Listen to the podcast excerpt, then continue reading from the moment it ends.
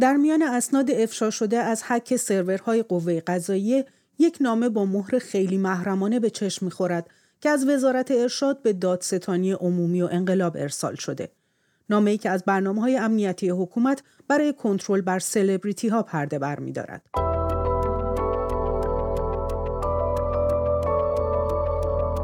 سلام من بیتا آذری هستم با برنامه دیدگاه.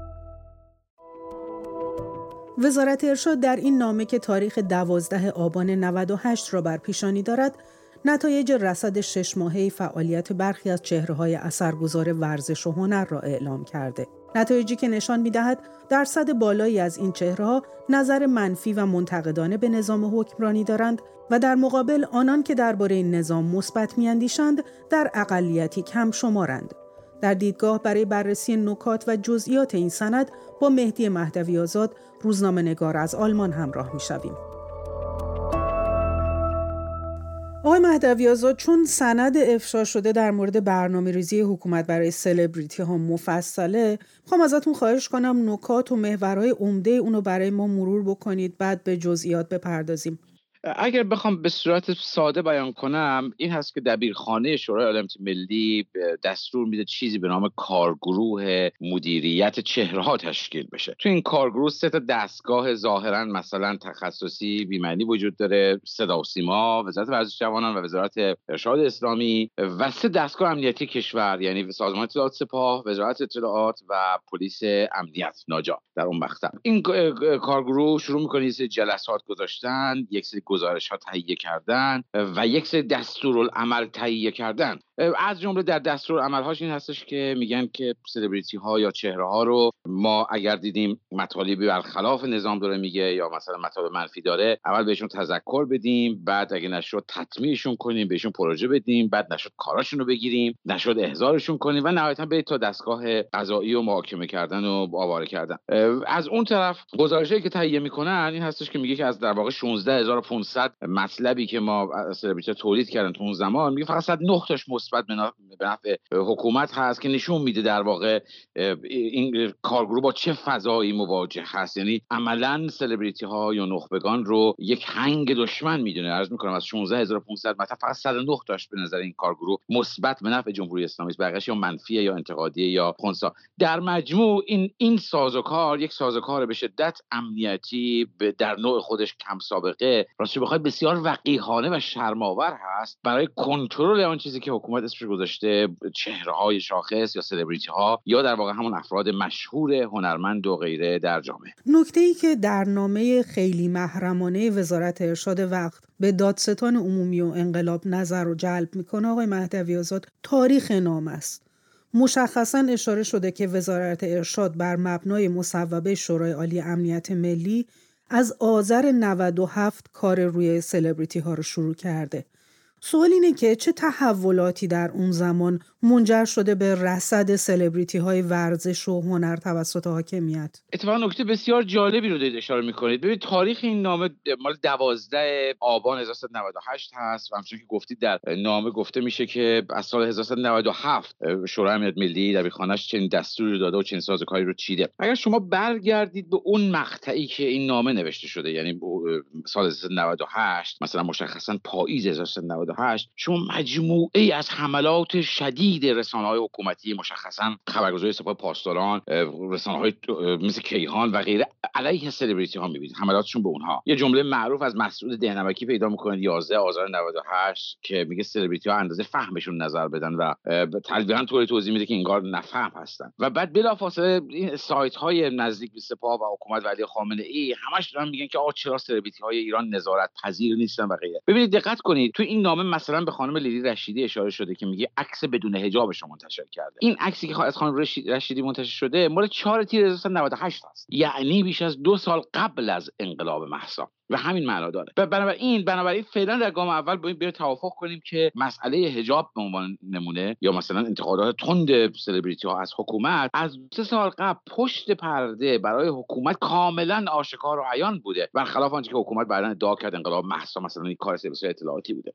اما چه زمینه هایی فراهم شده شاید بتونیم اینجوری تعبیر بکنیم که در واقع مسیری که از سال 1996 جامعه ایران واردش میشه از سال 1996 شما شعار شما شعاری میشنوید اصولگرا اصلاح طلب دیگه تمام ماجرا این تمام ماجرا؟ شعاری میشنوید که گفتمان جدیدی رو در سیاست ایران آغاز می‌کنه. این گفتمان البته در لحظه اول اکثریت رو نداره. مدام مدام اما بخش مختلف جامعه میپیوندن و این همزمان هست با اینکه مدام بخش های مختلفی از جامعه که دل بسته بودن مثلا به اصلاحات گام به گام ناامیدتر میشن از طرف حکومت حکومت رادیکال تر میشه و اینها دوباره دچار ریزش میشن. برای شما دنبال یک اتفاق مشخص به معنای پدیده نیافتید بلکه این بخشی از دیالکتیک تاریخ بخشی از مسیری است که جمهوری اسلامی ایران از سال 1957 تا الان طی کرده و البته در سالهای اخیر سرعتش خیلی بیشتر شد. یه نکته دیگه درباره این نامه اینه که چرا محتواش مهر خیلی محرمانه خورده آقای مهدوی آزاد.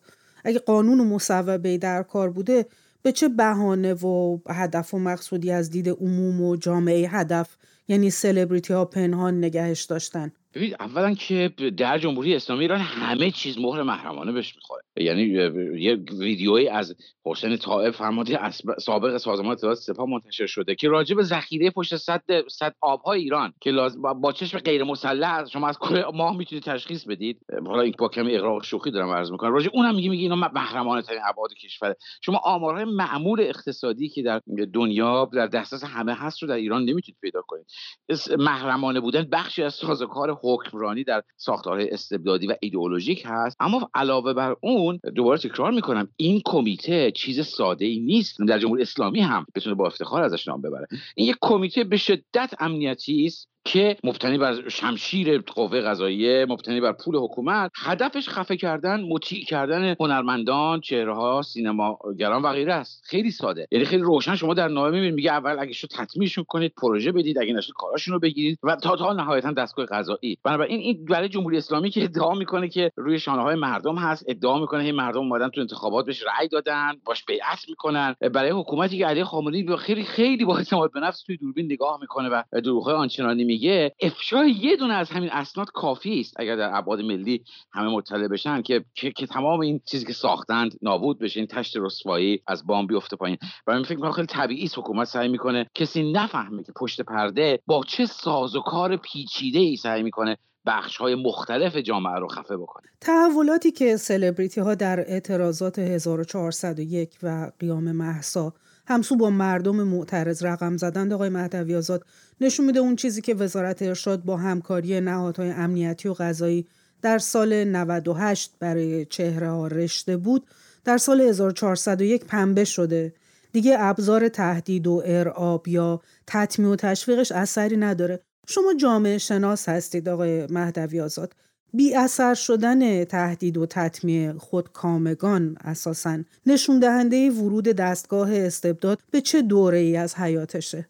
من بارها گفتم گفتم که آنچنان که روحانیون میگن میگن نماز سور دینه و ترس. در واقع فرایند تابع فرایند تهدید و تطمیع ترس ستون استبداد ستون ستون حکومت های مستبد یا حکومت های توتالیتر. طبیعی است در حکومتی که ترس بریزه اصل شجاعان فرا برسه. منظوری نیست که همه 80 میلیون نفر نمیترسن. نه بلکه معدود آدم های آنچنان شجاع باشند که بتونن نترسن و مقابل جامعه بلند شن. و شما هی ببینید مدام در این حکومت ساختار استبداد به معنای واقعی دچار مشکل میشه ترک می‌خوره ببینید یک نکته فنی هم اینجا وجود داره. این این سازوکار مال دولت آقای روحانی است. سال 1398 هست. در اون مقطع در واقع بعد از کابینه دوم آقای روحانی سال 96 که کابینه کاملا راستگرا و تند هست و مردم فاصله می‌گیرن اساسا از چیزی به نام دولت آقای روحانی و نظام.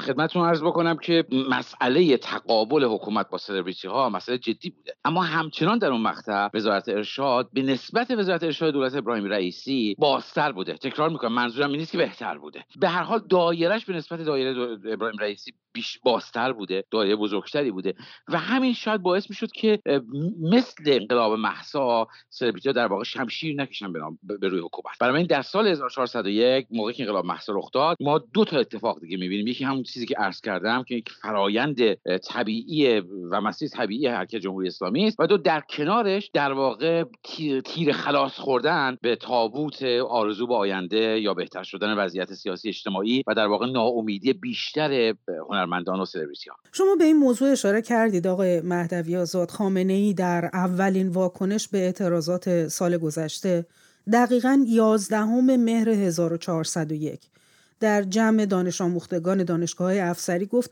موزگیری ورزشکارا و هنرمندا درباره اعتراضات اهمیتی نداره. عین جملش این بود که جامعه هنری و ورزشی ما سالم است و در آن عناصر مؤمن و با شرف کم نیستند و موضعگیری چند نفر ارزشی ندارد.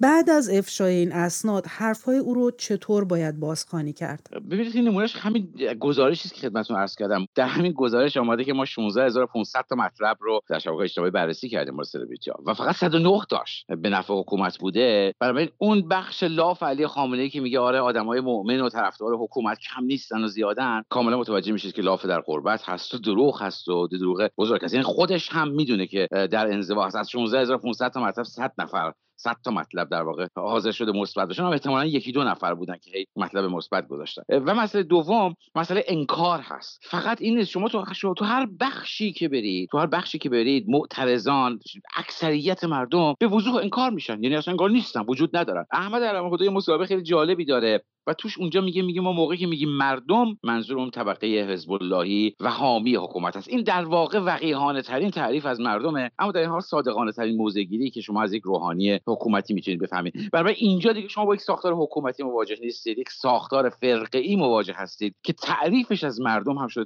در واقع همون اعضای فرقه خودش و نه تنها جهان بینیش محدود میشه به اعضای فرقه بلکه نهایتا میفته تو چاه انکار و انکار و انکار. بسیار سپاسگزارم از شما. مهدی مهدوی آزاد تحلیلگر سیاسی از بون آلمان از طرف خودم و علی رضا روشن تهیه کننده این برنامه از همراهی شما تشکر می کنم.